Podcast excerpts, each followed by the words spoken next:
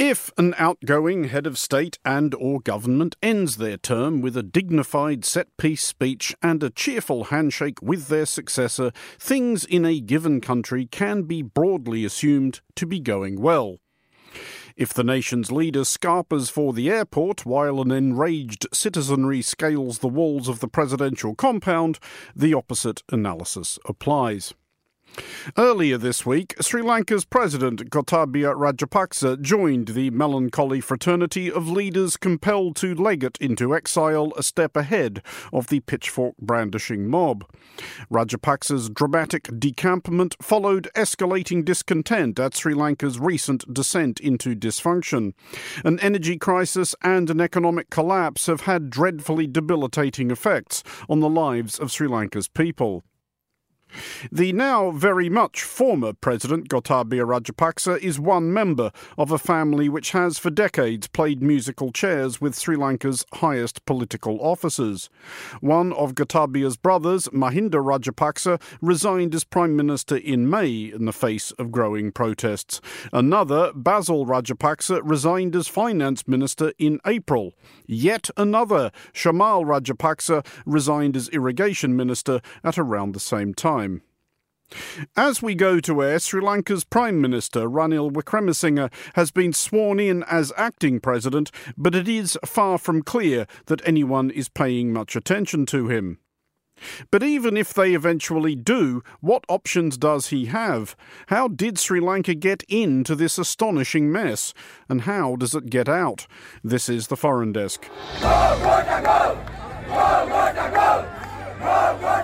Anti government violence has spread across Sri Lanka following the resignation of the Prime Minister Mahinda Rajapaksa, who quit following weeks of protests over spiralling prices. We are a country with so much, so many resources, but the mismanagement and the sort of corruption that was there stole them all away from us. Sri Lanka's capital, Colombo, is in turmoil after protesters stormed the compound of President Gotabaya Rajapaksa. After months of frustration, this feels like a release. Crowds surging through the doors to get inside this presidential palace and get a peek of what life is like. Sri Lanka's political class. We can't trust them. Since independence, since 48, we trust politicians and we lost everything that we have. So we are not going to trust them.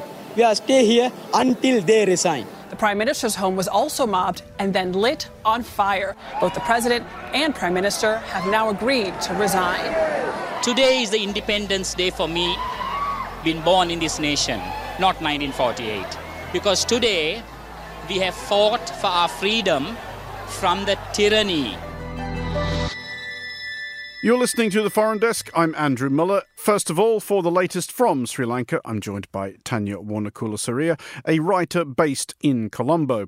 Tanya, let's start with the latest developments. We've been hearing about this curfew that has been imposed for 17 hours out of every 24. What reason has been given for that, and how long is it likely to last? The reasoning was we were in a state of emergency because there were more protests. Very vague reasoning and due process not actually followed in that. President Gotabaya Rajapaksa has finally resigned and is now the former president of Sri Lanka. The Speaker of the House made that announcement today, saying that as per Article 38 of the Constitution, he's received this letter of resignation from Gotabaya Rajapaksa, which is what was required for the resignation to be official. So you'll remember that Gotabaya promised to submit this letter last Wednesday. That didn't materialize. And many believe that he was delaying that because the former president had had such problems trying to get out of the country. I mean, he missed four commercial flights to Dubai because airport staff and passengers refused to let him board the plane. He eventually then had to take an Air Force jet to the Maldives uh, and even then caused outrage and demonstrations in the Maldivian citizens and members of parliament siding with the Sri Lankan citizens condemned the Maldivian government for granting immunity to the Rajapaksas.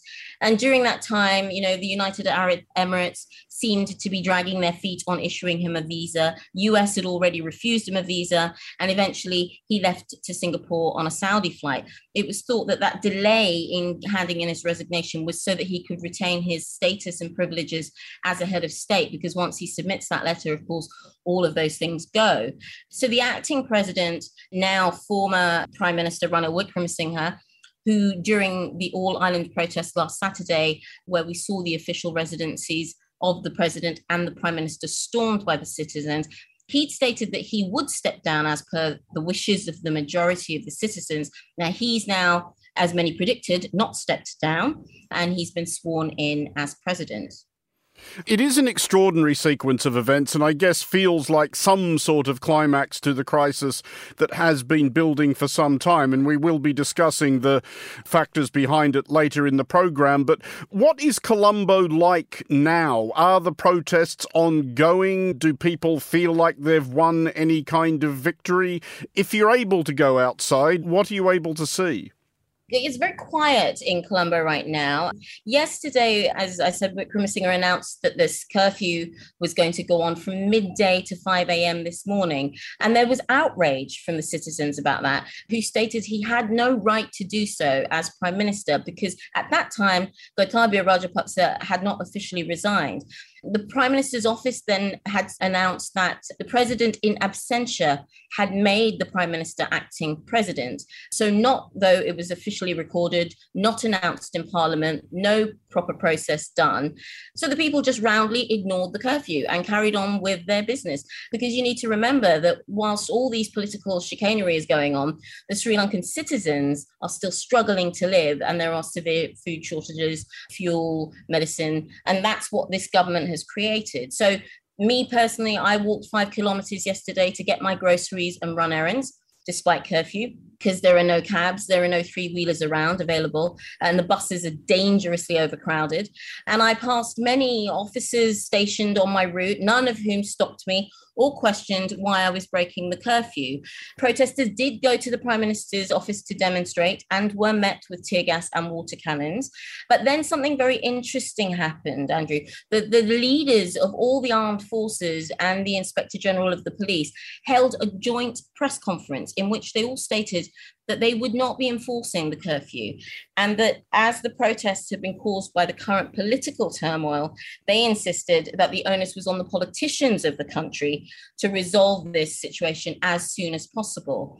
Now, that press conference was applauded by the citizens. And then, of course, we saw the opposition leaders who I have to say have been noticeably quiet through all this.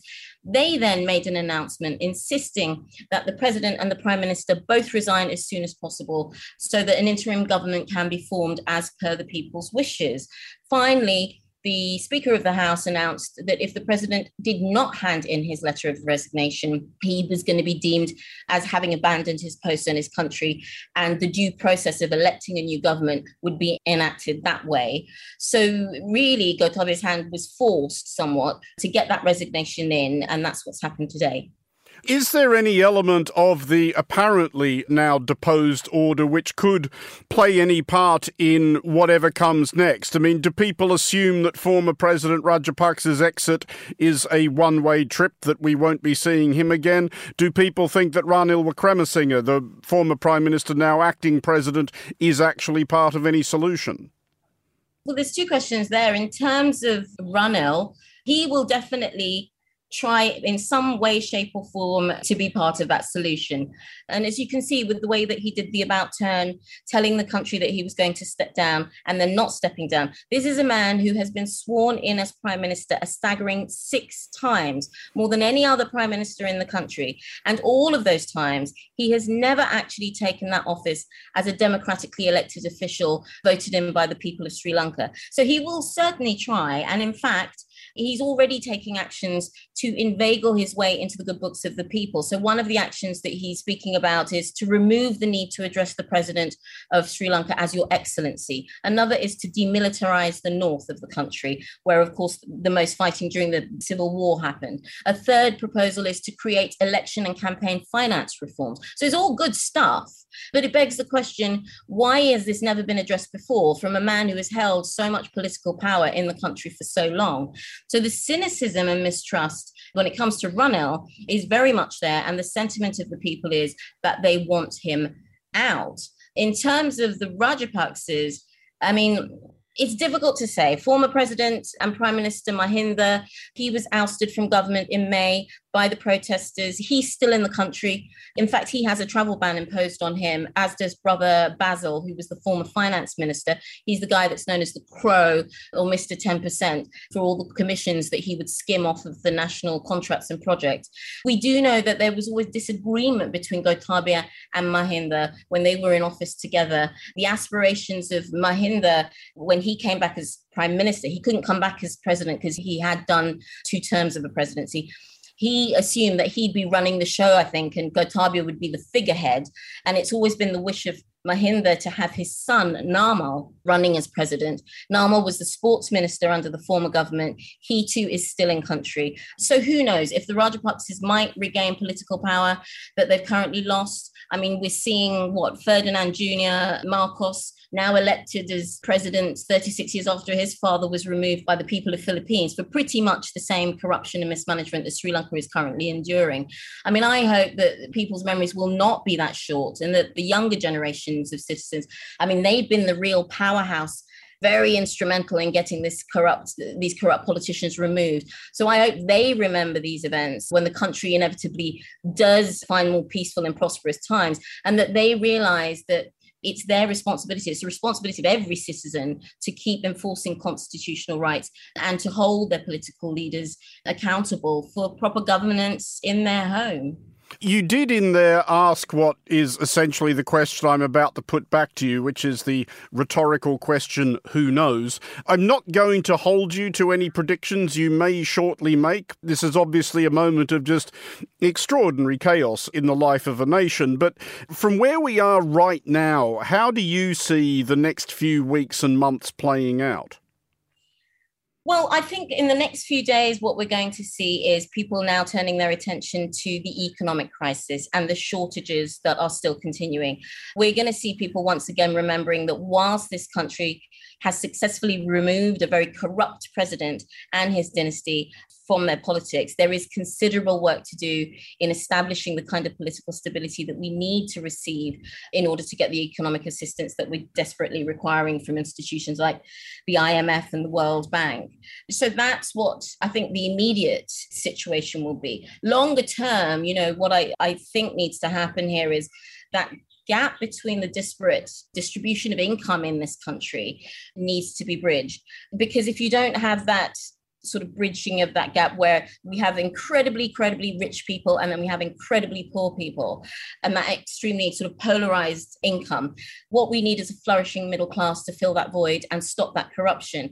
People who understand that, you know, and are empowered by working to earn money to address their basic needs of food and shelter, and then obviously to have disposable income to contribute to the higher needs that lead to a developing country, you know, and uh, improving the population. This is what happened in India and what you know once their middle class went beyond the 10% of the population, you had that demographic who voted strategically to demand for cleanup of their judiciary and their police and their politics. And this is what, you know, really should be happening in Sri Lanka longer term. If we don't get that, what's going to happen is you're going to get, again, a constituency that can be bought or bribed. Um, you know, and the, the Rajapaksas are long known for buying people's votes with half a bottle of arak and a rice packet. That's what was given. And that will happen whenever you don't have that distribution of wealth properly through the country. And just a follow up to that, how much optimism are you able to summon for what might lie ahead? I mean, I'm very optimistic. It's not going to be an easy road ahead but I think it's a revolutionary road ahead because this is unprecedented. We've never had this collective people power voice before.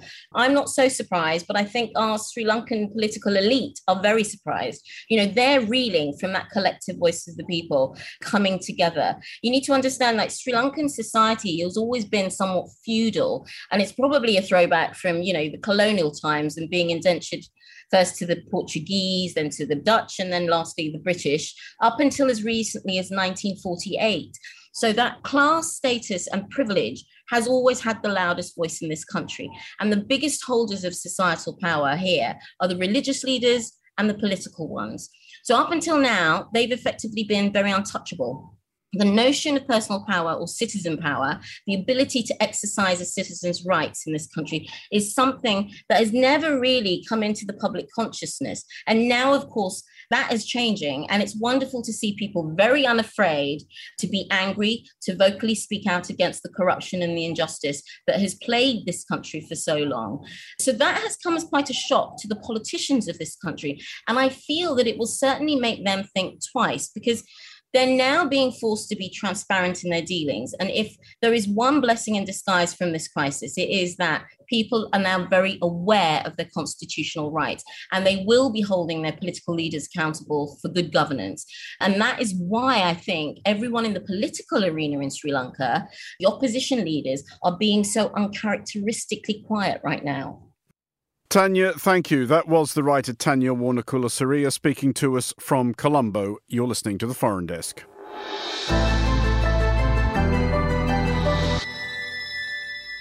If Sri Lanka's manifold difficulties can be boiled down to a single, simple, indeed simplistic statement, it is this Sri Lanka doesn't have any money. Sooner rather than later, it will need some from somewhere. Well, joining me now from Washington, D.C., is Shanta Devarajan, Professor of the Practice of International Development at Georgetown University's Edmund A. Walsh School of Foreign Service. Shanta formerly served as a Senior Director for Development Economics at the World Bank.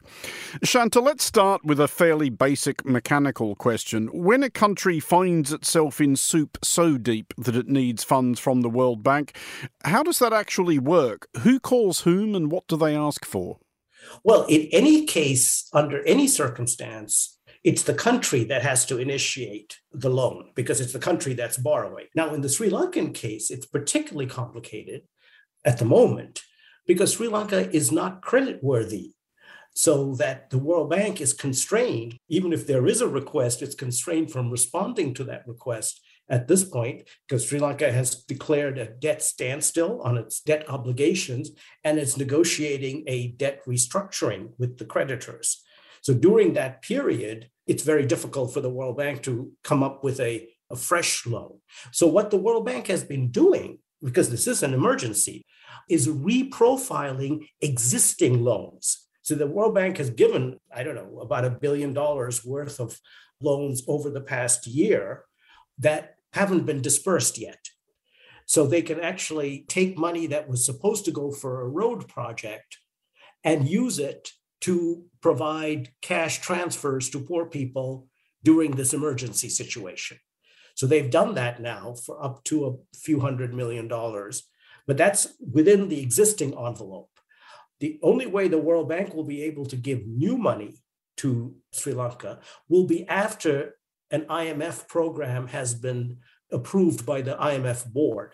Because the IMF program will say that the level of fiscal adjustment that Sri Lanka has been able to take, as well as the willingness of the creditors to take a cut in their debt obligations.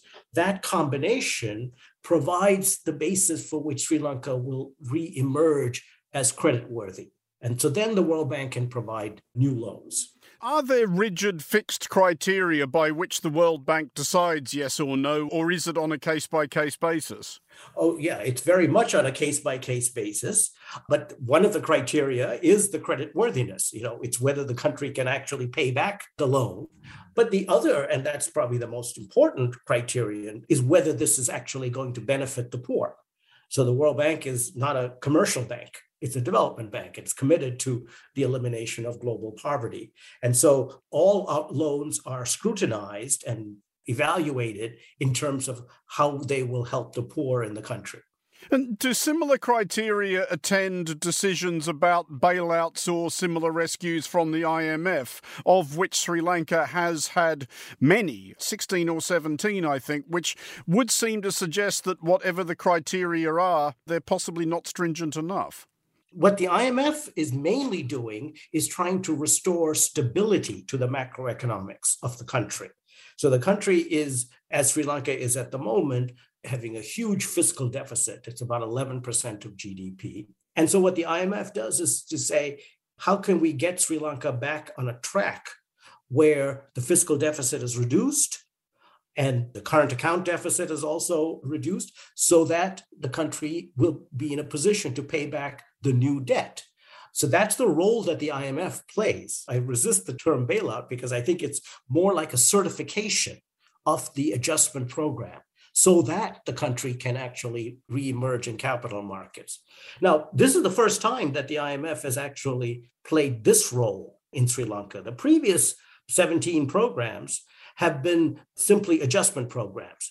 And I think it's fair to say that the reason why there have been 17 of these is that while the country was able to agree on an adjustment program with the IMF each of those times at the moment, they didn't actually go ahead and implement all of the measures in the program. See, a program is an agreement over a three year period. So they would agree, there would be some money in the first tranche coming in as a result of the program.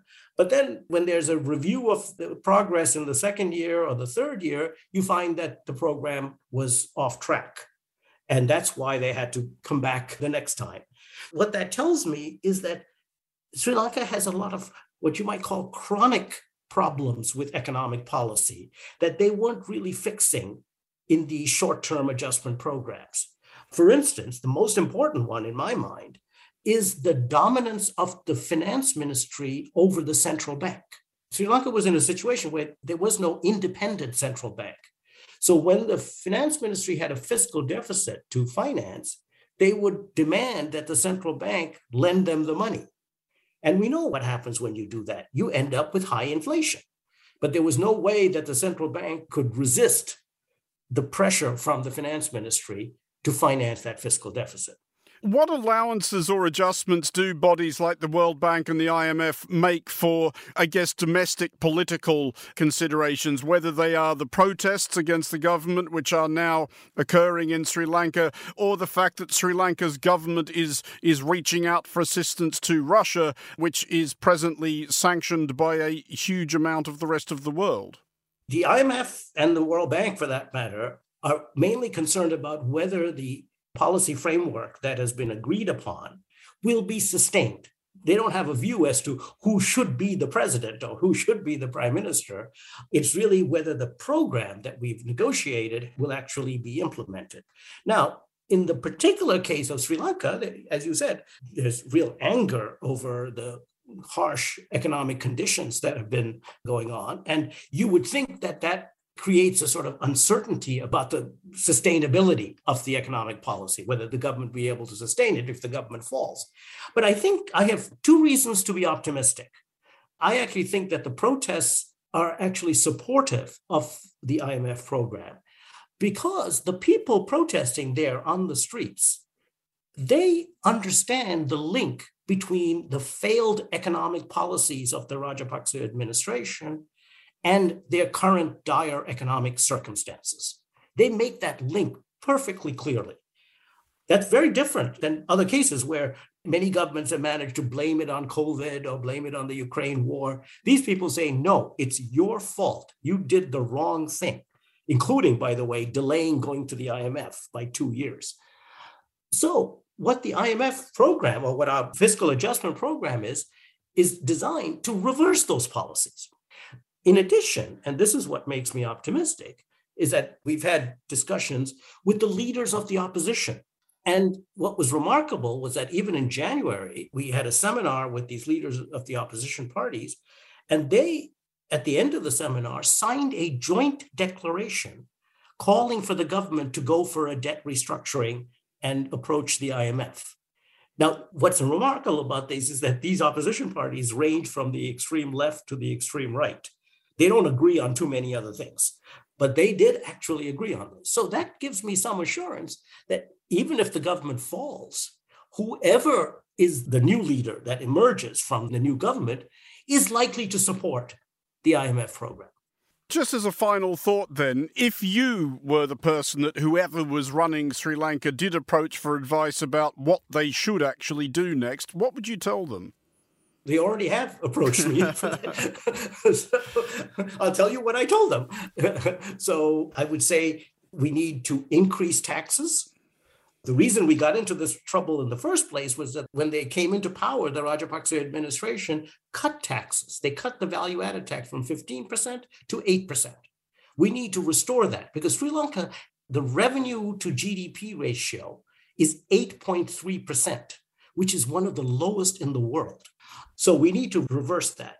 We also need to cut some of the subsidies. Sri Lanka has a whole range of subsidies on fuel and fertilizer and a whole bunch of other things that don't necessarily benefit the poor. Fuel subsidies are basically a transfer to the rich who drive gas guzzling cars and run air conditioners and so on.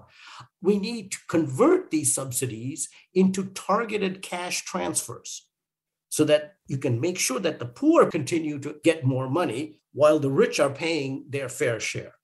Then we need to go beyond that to the large range of state owned enterprises.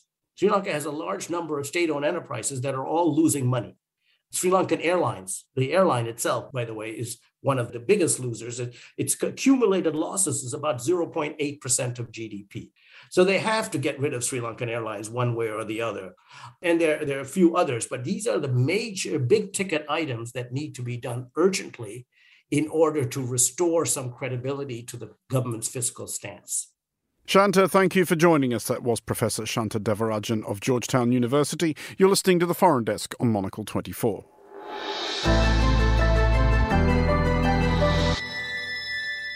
You're listening to the Foreign Desk with me, Andrew Mueller. A character in Ernest Hemingway's The Sun Also Rises is asked how he went bankrupt and replies, gradually, then suddenly.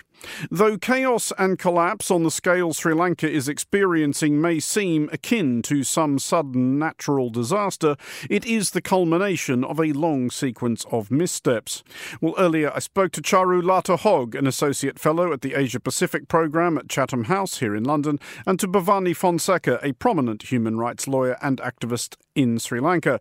I began by asking Charu to explain how the current crisis came about. Well, I think we need a seasoned economist to really unpack what has gone wrong. But as a layperson and as, as an observer of Sri Lanka for many years, I would say that the roots of this go back to the way in which the government built the foundations of the economy.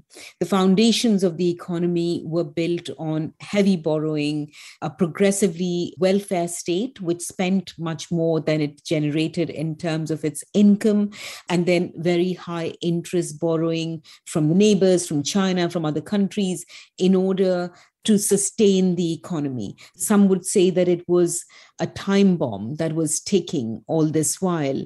And over the recent years, I suppose the finger can be pointed more starkly towards the Rajapaksa administration. And let's not forget, you know, since 2005, the Rajapaksas have dominated the political landscape of the country. And in this, they relied in sort of rebuilding the country after the end of the conflict in 2009. They began to borrow massively and began to make huge investments in what were called infrastructure projects. But were they really needed for Sri Lanka is a different question altogether.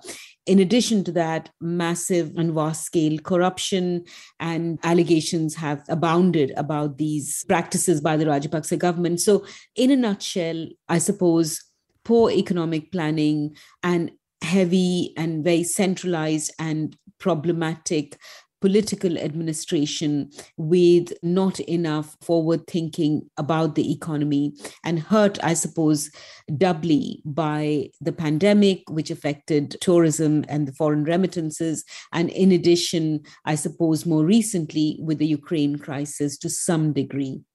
Bhavani, now that Charu has mentioned the Rajapaksas, we should talk a bit about this extraordinary family firm which has dominated Sri Lankan politics for what must now feel like forever, especially if you're in Sri Lanka. To what extent is it as simple as the Rajapaksas operating Sri Lanka for their own benefit rather than for the benefit of other Sri Lankans? So the Rajapaksa family or the House of Rajapaksas have been in politics for decades.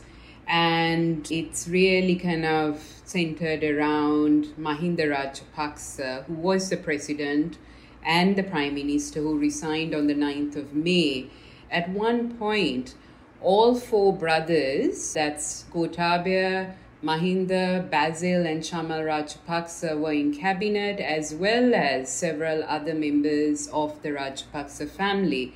And so they're deeply entrenched, extremely powerful, and also I would say popular. I mean, their popularity has had a hit in the last few months because of the economic crisis. But we cannot ignore the fact that they still have a constituency that supports them.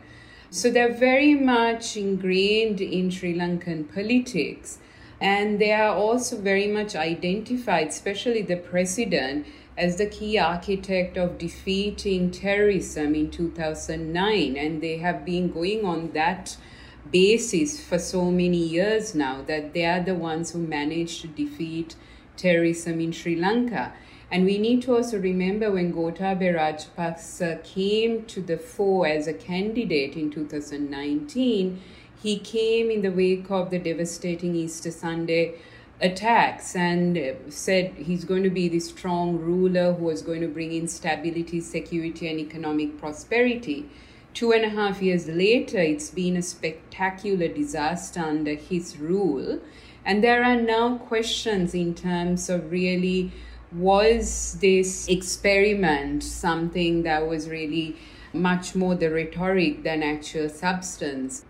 Charu, as we've been discussing, some of what has befallen Sri Lanka can't really be blamed on President Rajapaksa. The pandemic wasn't his fault, which did largely take down Sri Lanka's extremely important tourism industry. But he has made some very curious decisions since, notably this ban on chemical fertilizers, this more recent attempt to get a credit line from Russia in order to buy more oil. Underpinning all these decisions he's made, is there any any coherent political ideology or philosophy that you would characterize him as holding, or is he just furiously trying to wing it from one crisis to the next?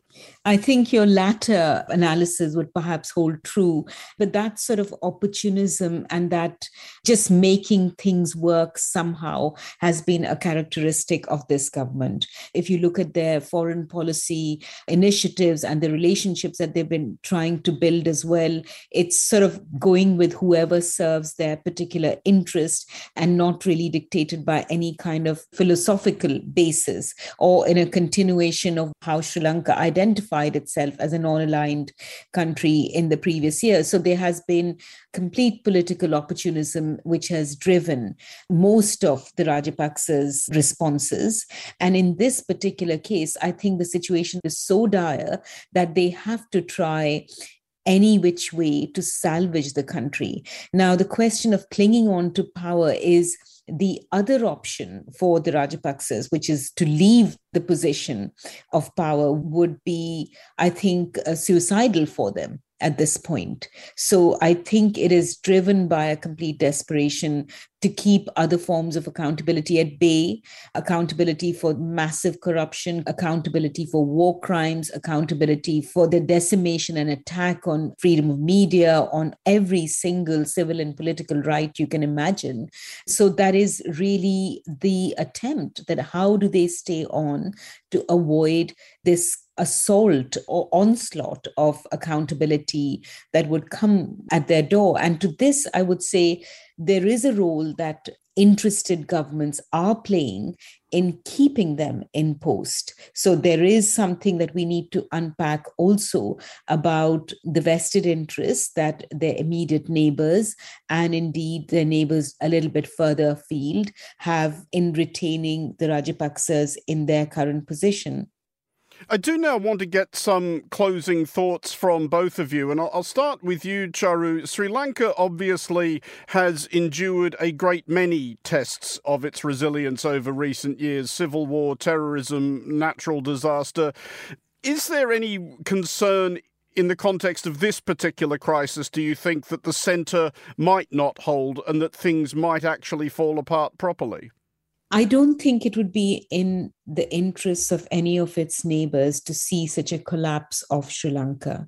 So I think, in the interest of geopolitics alone, if not in the interest on a humanitarian initiative, we would see some kind of emergency measures come in.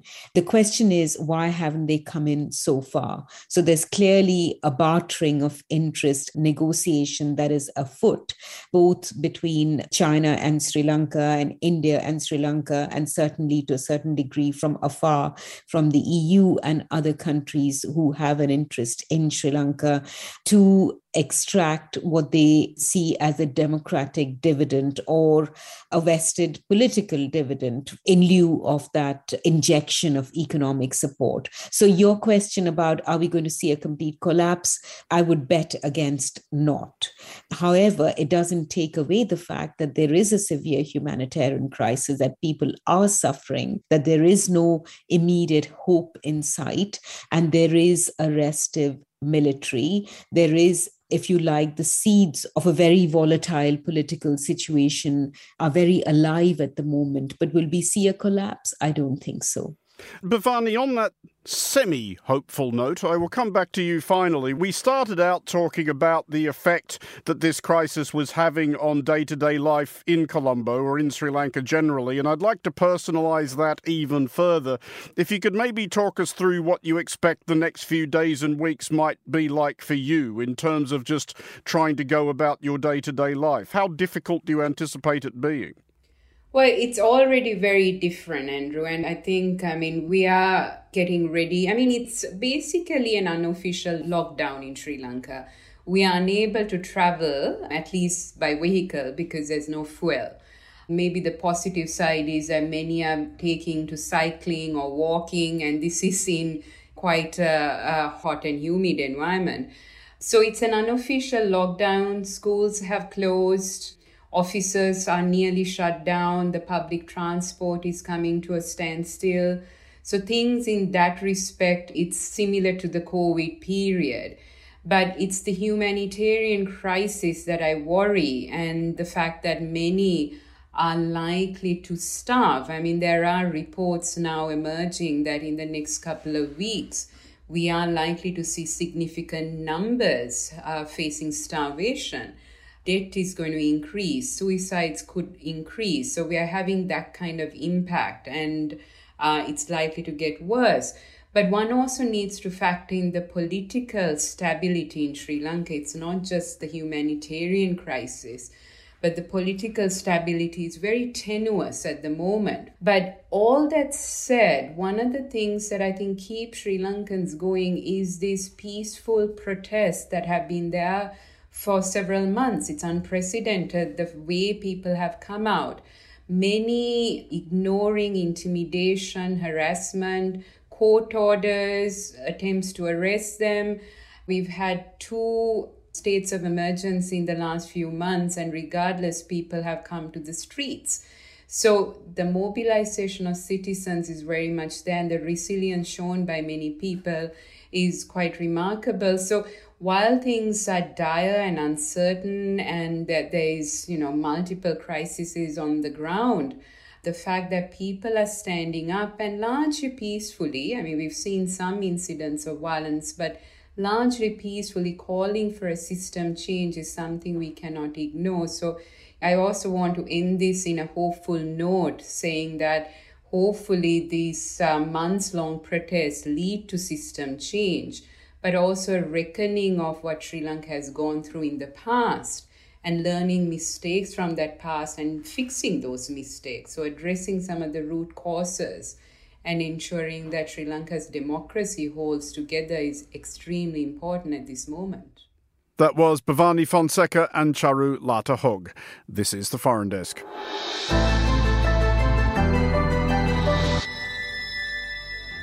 And that's it for this episode of The Foreign Desk. We'll be back next week and look out for The Foreign Desk Explainer, available every Wednesday. The Foreign Desk was produced by Emma Searle and Christy O'Grady. Christy also produces The Foreign Desk Explainer.